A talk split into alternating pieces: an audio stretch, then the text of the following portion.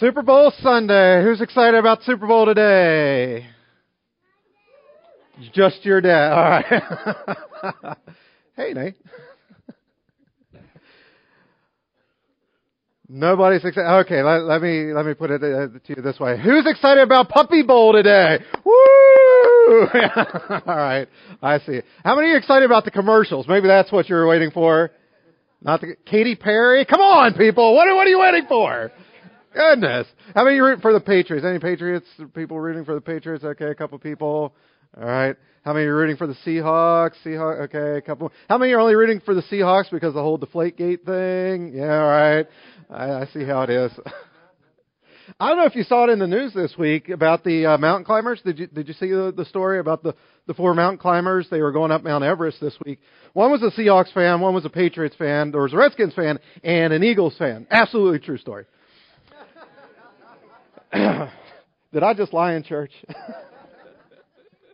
they they're they're going up the mountain and they're arguing about who is the biggest fan of their team. And when they get to the very top, the Patriots fan says, "This is for the New England Patriots." And he throws himself off the edge. I mean, he sacrifices himself. That, that's how he's showing that he's the biggest fan that there is. Not to be outdone, the Seahawks fan says, This is for the Seattle Seahawks, and he throws himself over the edge. The Redskins fan says, This is for the Washington Redskins, and he pushes the Eagles fan over the edge.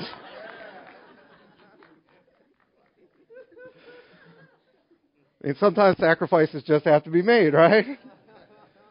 Now, Steelers fans, don't think that I wasn't tempted to make you the punchline of that particular joke, but I knew better because I've gotten booed in the past when I've done that. So, you know, I, I didn't want to, I didn't want to do that.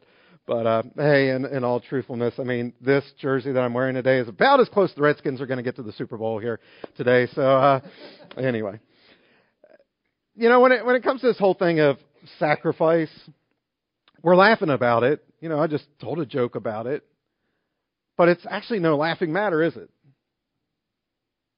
I mean, if you, you think about it, we do anything possible to avoid sacrifice, don't we? We go out of our way to get away from sacrifice. But yet, this is exactly opposite of what the Bible teaches. You know, the, the Bible teaches that sacrifice should be our lifestyle, it's who we should be. That, that sacrifice isn't something that you try to avoid, it's not something that just occasionally happens to you, it's to be a way of life. And so that's what I want to talk to you about today as we wrap up our series called New Year's Revolution. We're February 1st now here today, so we're a whole month into the year, and all of your resolutions that you had, more than likely you've broken. And so that's why we said, you know what? Instead of having resolutions this year, let's have a revolution. And I've been giving you each week a, a key word to focus on here in 2015. That if you'll live this word out, then it's going to revolutionize your life. Not just for 2015, but 2015 and beyond. So the final word we're going to look at here is the word sacrifice. So if you have a Bible you want to follow along this morning, as we've been doing throughout the series, we're in the book of Philippians. that's in the New Testament there. And we're going to actually be in chapter 1 today. So Philippians chapter 1. As I've been telling you throughout the series, this is written by the Apostle Paul to the church in Philippi. Now, Philippi was the first church that he had started in Europe. And Paul, he was supported by the, the Philippians, but now he finds himself in jail. He, he's writing this, this letter from a prison cell. I mean, it's already sort of hinting at sacrifice that's involved in spreading the gospel. So, in Philippians 1 1, Paul writes this This letter is from Paul and Timothy, slaves of Christ Jesus now notice that Paul doesn't just call himself Paul, but he says, I'm Paul, a what? A slave. I'm Paul, a slave of Christ Jesus. Again, he, he's right away getting to the point of that this Christian life is a life of sacrifice, that there's things that we have to give up. And that's what Paul did. He voluntarily sacrificed his own rights in order to be a follower of Jesus. To be a slave of Jesus. Now, here's the deal. In our country, and rightfully so, when we hear the word slavery, we, we connect it back into the 1800s and, and the horrific things that happened then. And you see, anytime you have a, a master that's abusing or beating his slaves, anytime you have a, a master that is holding men or women against their free will, that's wrong. That, that's just not right. And while the Bible does have some examples of things like that, many times when the Bible is referring to slavery, it was actually a volunteer uh, type of thing. That yes, you had this master, but after a period of years, you had the, the right to say, you know what? I'm going to leave and go do my own thing, or I'm going to stay. And you know what happened most of the time? Most of the slaves said, It's actually better for me under the master's control. And so I'm going to stay here. I, I want to be a slave to this person because they're going to treat me better than I could even do out on my own. And see, that's really what the story of Christianity is all about. That Jesus came and He died to set us free from our sins. And He wants us to give our control of our lives to Him. We have free will. We, we can walk away, but that has eternal consequences. He says, Look, if you'll give your life to me, I'll treat you better than you could ever treat yourself. And so that's sacrifice. That you're giving up your life. But we do that in response that he gave up his life. And so what I want to do today is talk to you about what is sacrifice? What would that look like in your life? What's it all about? And how do we sort of apply it to our life? And how is it going to impact our life? So if you're taking notes this morning, the first thing I want to say is this. That sacrifice is a partnership. Sacrifice is a partnership. Look at what Paul says to the Philippians, chapter 1, verses 3 to 5. Every time I think of you, I give thanks to my God. Whenever I pray, I make my request for all of you with joy, for you have been my what? You've been my partners in spreading the good news about Christ from the time that you first heard until now. Now, last week we talked about how the Philippians had sacrificed financially in order to, to fund this third missionary trip for Paul. In fact, not only did they sacrifice once, but they actually did it again. And keep in mind, we talked about this last week, that Paul's third missionary trip, five and a half years long. So these people greatly sacrificed financially in order to fund the gospel ministry. But here's the deal. While the Philippians had sacrificially given of their finances, Paul was sacrificing on the mission field in a, a much different way. Look at what he says in 2 Corinthians 11 24 to 28. He's talking about his, his time on the mission field. He says, Five times on my, my own people gave me 39 lashes with a whip. Three times the Romans beat me with a big stick, and once my enemies stoned me. I've been shipwrecked three times. I've even had to spend a night and a day in the sea. During my many travels, I have been in danger from rivers, robbers, my own people, and foreigners. My life has been in danger in cities and deserts, at sea, and with people who only pretended to be the Lord's followers. I have worked and struggled and spent many sleepless nights. I've gone hungry and thirsty and often have had nothing to eat. I've been cold from not having enough clothes to keep me warm. And besides everything else, each day, I'm burdened down worrying about all the churches. Now, let me ask you a question. Out of the Philippians sacrificing financially, and Paul basically sacrificing his life, which one sounds harder to you? Which one sounds greater? The financial end or everything that Paul went through? Which one's the greater one? Philippians or Paul? Definitely Paul, somebody said. Definitely Paul. But yet, what Paul talks about here in Philippians is in the first couple verses that we looked at there in chapter 1, is he says, Look, whether you gave financially or you're giving your life out on the mission field, we are partners in this together. That your sacrifice is just as great as what my sacrifice has been. And what that means for us is that we can learn from this. That the Philippians, they were sacrificing their paycheck. They were saying, look, we're going to give so that the gospel can continue. We're not just even going to give so that we can keep the lights on in our building. We're not even just giving so that we can reach people in Philippi. No, we're giving so that the gospel can go all around the world. And that's a great lesson for us as a church. Church isn't about just coming together and, and keeping the lights on and being able to do some cool things in a building for an hour on Sundays. No, why do we give financially? We give, yes, so that we can do these things, but we give for a much greater purpose, a much greater cause. We give so that we can reach the people of Harrisburg. We give so that we can reach the people of Dauphin County. We give so that we can reach the people of the world. Make a difference with this one and only life that we've been given.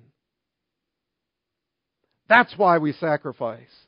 It's not about us. It's all about Jesus. Again, they gave sacrificially. And they gave enough to fund five and a half years worth of ministry. And so in Philippians 4, verses 18 and 19, Paul says, At the moment I have all that I need and more. I am generously supplied with the gifts that you sent me from Epaphroditus, or with Epaphroditus. They are a sweet smelling what? What does he say their gift is? It's a sacrifice. It's a sweet smelling sacrifice that's acceptable and pleasing to God. Notice again that he recognizes that he couldn't do what he was doing had they not given to the kingdom.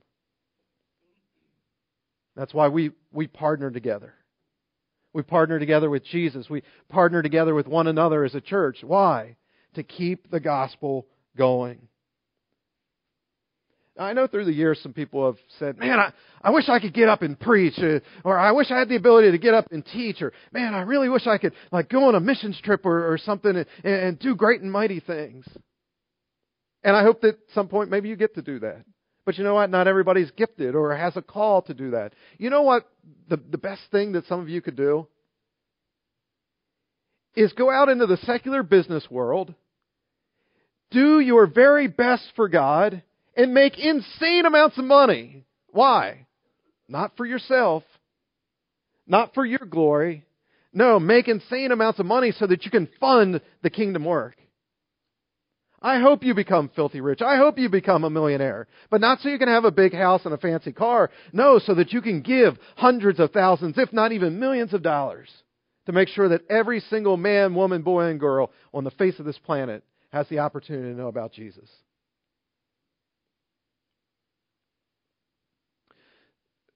Some of you, you, you have a lot of free time. You know what you need to do? You need to, you need to sacrifice your time. Why? Because there's work that needs to be done in the kingdom. Some of you have incredible gifts and talents, but you use them all for your glory and for your own personal benefit. You need to sacrifice yourself and say, you know what? No, no, no. It's not about me. It's all about Jesus. And I'm going to start using these gifts. I'm going to use these talents to make sure that the people of Harrisburg know about Jesus, to know that the people of the world can know about Jesus. All of us are called to, to sacrifice in, in some way. And here's the deal with your time, with your talent, and everything. None of us are exempted from any of that. All of us are called to give of our time. All of us are called to, to give of our talents. And yes, we're all called to give financially. But as we talked about last week, giving financially that's the, that's the hardest one to accept. Some people say that, you know, the, the wallet, it's the last thing that comes into the church and it's the first thing that leaves.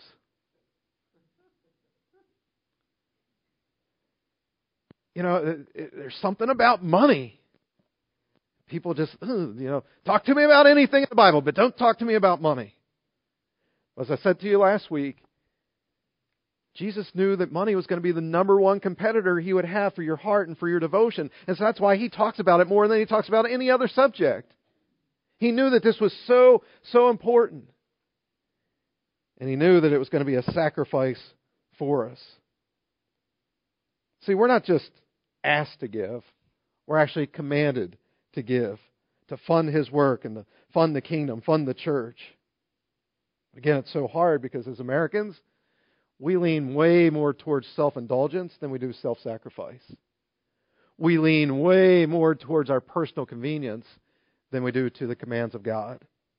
And so I want to talk to you about it one more time about why money and possessions are so important. As we said last week, you know, God realized it was going to be so hard that He said, Look, you can test me in this. He said, Test me. Start tithing. Give that 10%. See if I don't throw open the floodgates of heaven and start pouring out so much blessing on you, you won't even have room enough to contain it all. Test me, he says. Test me. Man, it's incredible because when you test him, when you honor him with the tithe, he'll take better care of you than you'll take care of yourself. You'll have more with 90% of your income than if you kept all 100% for yourself. Here's what Exodus 23:19 says. As you harvest your crops, bring the very best and the what? Bring the best and the the first into the place of worship. So what's that saying? When you get your paycheck, the very best part, the very first part of your paycheck, that first 10% belongs to God. And where do you bring it?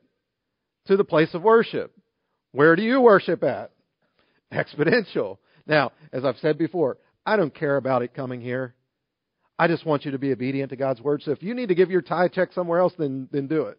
Because it's not about us. Again, it's all about the kingdom. Bring the very best and the first part to Him. Notice He doesn't say, all right, go out and spend it on your mortgage and your car payment and clothes and your groceries and your cell phone bill and everything else. And then if you happen to have any leftovers, put a couple bucks in the offering bucket as it comes by. No, He says, give the best and the first to me. Sacrifice. Bring the tithe. Proverbs 3, 9 to 10 says, Honor the Lord with your wealth and with the, what? First and the best part of all of your income. Then your barns will be full and your vats will overflow with fresh wine. This is what we were talking about last week, and that you can't outgive God.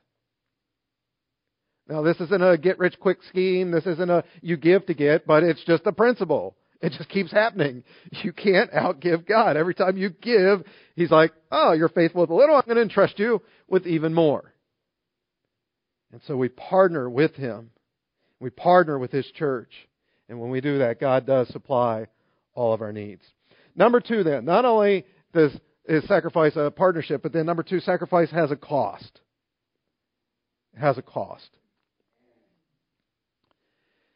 How many of you, as parents, have ever done this? Your, your child is in trouble. They've definitely done something wrong, and you're going to punish them, but you actually give them a choice in what the punishment is going to be. Have you ever done that? Like you said, okay, uh, either you lose the Xbox for a week or you can't go to the party with your friends. Have you ever done something like that? Okay. Wise parents. Very good. Because you know what? God, God has done that before. King David one time, he, he is told by God not to do something. So what does David do? He does it. God's not happy about it. And he says, Look, you're going to be punished, but I'm going to give you three choices of punishment. And he lays out these three different things. David decides, okay, the last one sounds like it's going to be the least impactful, so I choose that. And what he chose was that for three days, this nasty sickness, this nasty disease was going to come upon all the people of the nation of Israel. It's like, all right, that sounds the best out of everything, so that's what I choose. Well, just one day into it, it is so bad, so many people are dying, that David's like, God, no, no, no, no, no, whoa, whoa, this isn't fair. All these people are dying, they, they have this sickness, they have this disease, it's all my fault. Punish me. Don't, don't punish the people. Punish me, punish my family. Don't take it out on them. Well, just about that time, a prophet by the name of Gad comes to David and he says basically this that, that God has heard your prayer. And here's what I or God wants you to do. Uh, he wants you to go to the, the threshing floor of this man by the name of Araunah.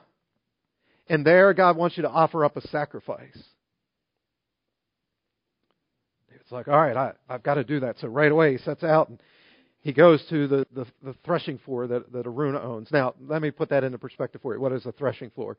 It's basically this place where they would separate the grain from the husk. So you would bring in the harvest and, and, and you need to get the grain out of it. And so you put it there and it was this, this, uh, this floor and you beat it with a stick basically and get the, the grain and then you'd separate the grain from the husks and everything. And so basically for Araunah, this is his place of business.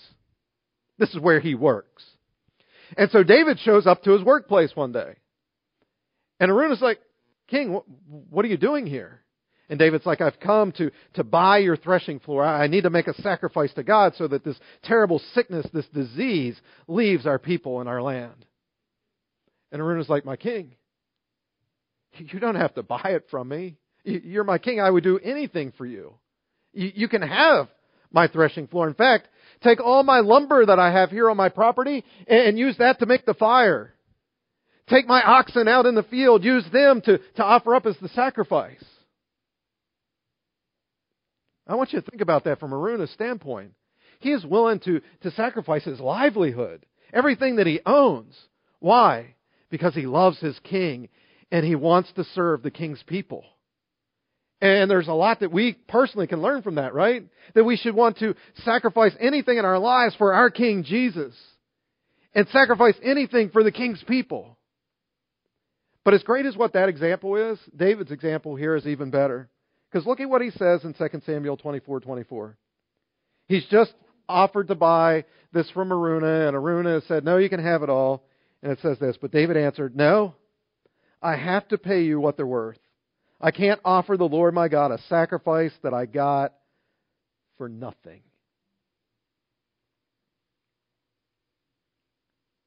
He says, I can't offer to God something that I've gotten for nothing. And so, my question to you this morning is this What does it cost you to give? What is the sacrifice that you're making in order to, to give to God? Specifically, we're talking about finances here this morning. What is it that you're having to sacrifice in order to make sure that you're not giving a God, uh, to God an offering that is basically nothing to you? For some of you that you know you, you're not tithing yet, and you're like, okay, I, I know I got to start doing this.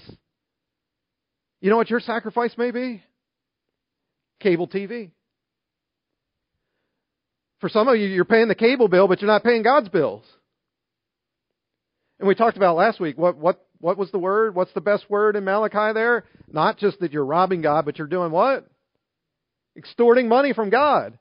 And what are you extorting money for? To pay the cable bill. For some of you, it may be your cell phone. That instead of having a nice big smartphone, you got to downgrade to a little flip phone. So you don't have that big old payment. For some of you, it may mean trading in your car, getting a much cheaper car because that car payment, it's way too high. You're driving your tithe around. The money you've extorted from God, Mimi, you're driving around. Hey, look at me. God says, Stop robbing me. Stop extorting from me. Give to me, and I will bless you. Some of you, maybe Starbucks. Got to give up that coffee in the morning in order to give. What is it that you're giving is, is costing you? And here's the deal even if you're currently giving, even if you're already tithing, what is your giving costing you? See, God wants you to live with faith. He wants you to have to trust Him. One day Jesus was out and about and he's in the temple area and he notices that the offering's being taken. And some of the religious leaders, some, some rich guys, they're, they're walking by the offering bucket and they're putting in large amounts of money. And then Jesus noticed this little old widow woman. And she goes up and she puts in basically the equivalent of a couple pennies in our economy. And Jesus turns to his disciples and he says this to them in Mark 12, 43 to 44. I tell you that this poor widow has put in more than all the others. Everyone else gave what they didn't need, but she is very poor and she gave everything that she had. Now she doesn't have a cent to live on. That's faith. That's a sacrifice. When you're not giving out of the abundance that you have, but you're literally giving something that you need. It's to the point where you're like, okay, God, I don't know how I'm going to pay the next bill, but God, I'm giving to you anyway because I want to be faithful and I'm going to trust that you're going to supply all of my needs.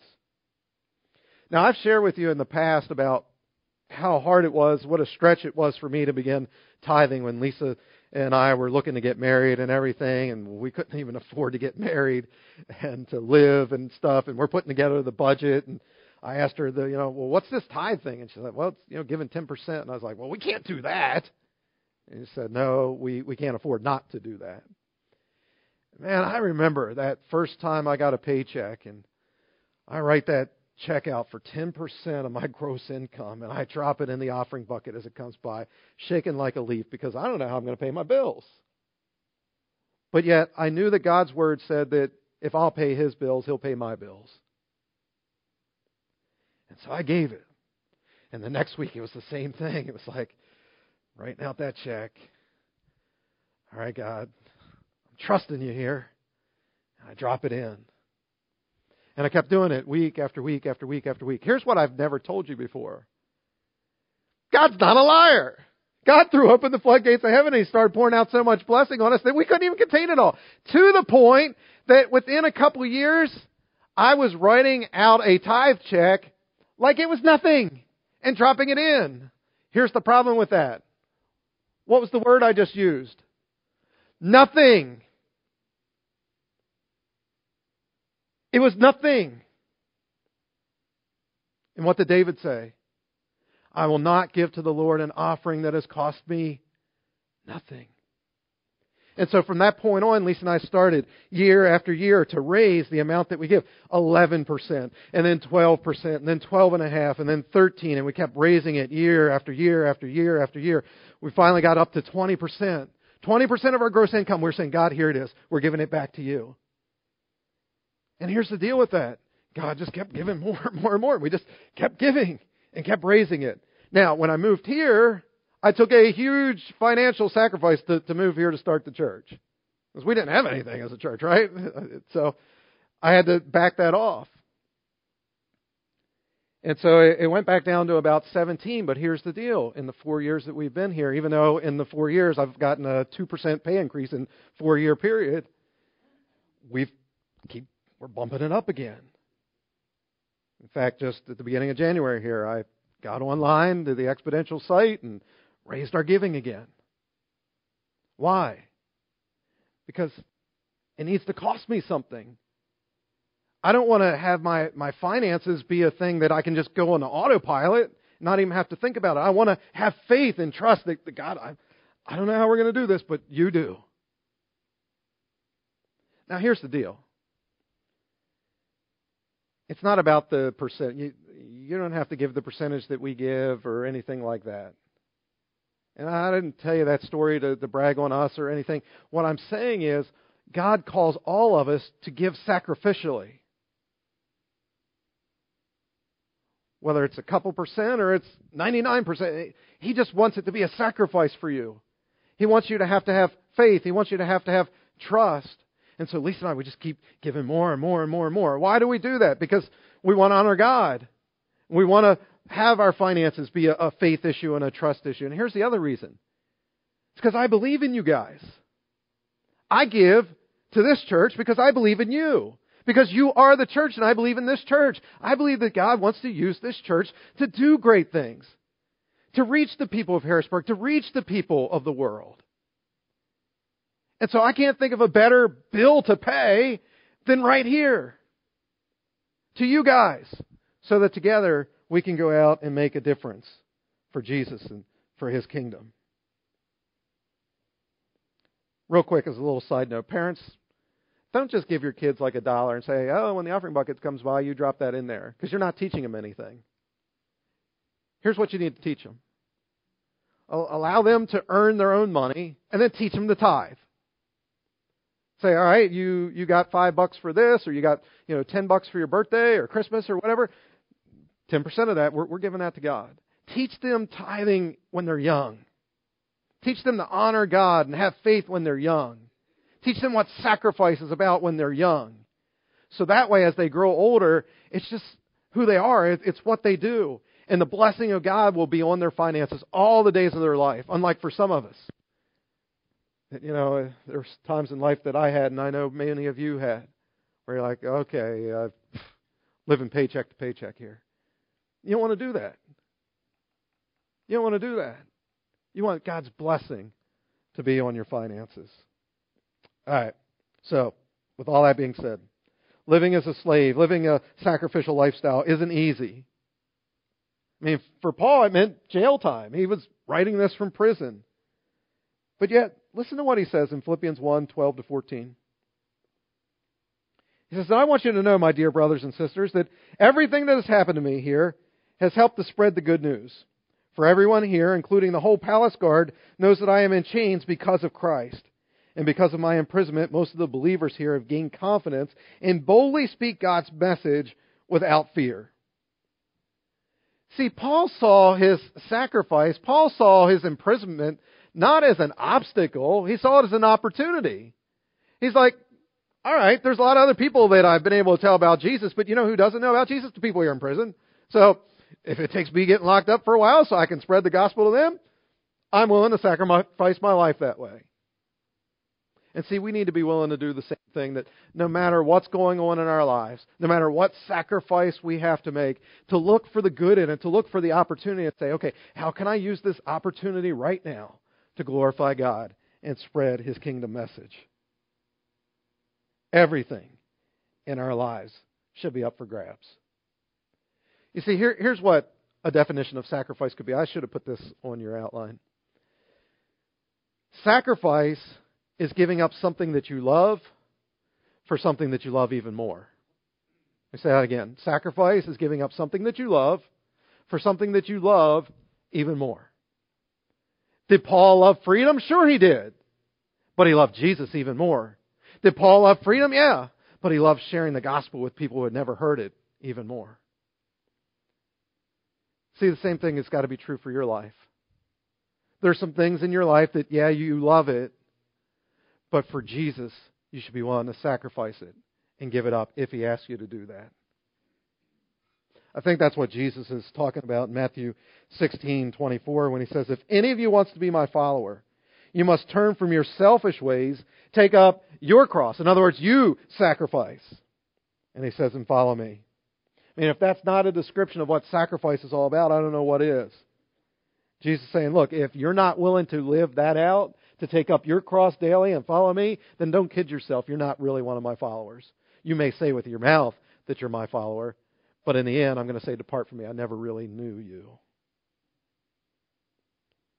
Got to learn to say no to ourselves and yes to Him. And so I don't know what sacrifice God is asking you to make here today. But He's calling all of us to make some sort of sacrifice. Because again, sacrifice as a Christian is a part of our lifestyle, it's just who we are. So, what, what is it for you today? For some of you, it may be sacrificing one of your vacation weeks. Saying, you know what, instead of going away to a, a fancy place and getting pampered myself, I'm going to take that vacation week and instead I'm going to go into the foreign mission field and serve the hungry, the poor, the lonely, the lost. For some of you, your sacrifices, well, you know, I can't go on that missions trip, but I'm going to sacrifice some of my own finances so that I can send somebody else on that kind of missions trip. For some of you, you know that it's time to start tithing. And God's asking you to, to make a sacrifice. And only you know what sacrifices need to be made in your life in order to make sure that God gets the part that He's supposed to get. And what is that part? It's the very first and it's the very best. So, what is it for you? What is the sacrifice He's asking you to make? Some of you got a lot of free time. He's asking you to sacrifice some of that free time to go downtown and to serve some people. For others of you, maybe what you need to sacrifice your own ego. Because you need some counseling for that addiction you have, or you need some counseling for your marriage that's falling apart. And God's saying, lay your ego down on the altar, sacrifice it, and get the help that you need. Maybe for others of you, it's a hobby that you have and you're giving all of your time to this hobby, and God's just getting your leftovers. And he's like, You need to be willing to sacrifice that and put me first. I'll wrap up today with this. I put it there on your outline. Faith is risky, but a lack of deadly. Sacrifice requires faith, and it's risky. But a lack of faith, a lack of sacrifice is deadly, not just here on this earth, but for all of eternity. Would you pray with me? Father God, we thank you for this day and this opportunity to gather together to worship you and to learn more about you and to look at how we can revolutionize our lives. And so, Lord, I pray that today, as I've spoken uh, about this topic of sacrifice, that your Holy Spirit has been speaking to the hearts and the minds of the people that are here. And that, Lord, as they've been feeling maybe a conviction about an area that they need to, to sacrifice in, that, Lord, we wouldn't just be hearers of your word this morning, but we would be doers as well. That we would walk out of this place with a clear game plan of what is my next step that I have to take to be obedient to you, Jesus. Jesus, we know that your word says that if you love me, you will follow my commands. And so, Lord, we've talked about some of your commands here this morning. And again, I'm sure that your spirit has been revealing some of the other commands that I didn't even mention to people that are here today. And so, Lord, help us to demonstrate our love for you and to you by being obedient to you. Lord, give us that clear next step. Give us the, the courage to walk by faith and not by sight. Help us, God, to, to realize that we do need trust. We do need to have faith. And oftentimes that's going to require giving up something that we love for something that we love even more. And that is you, Jesus. So help us to be obedient. Help us to walk in your word. Help us to walk in your ways. Lord, most of all, as we talk about sacrifice, I'd be remiss if I didn't thank you right now that you gave the ultimate sacrifice, the gift of your Son.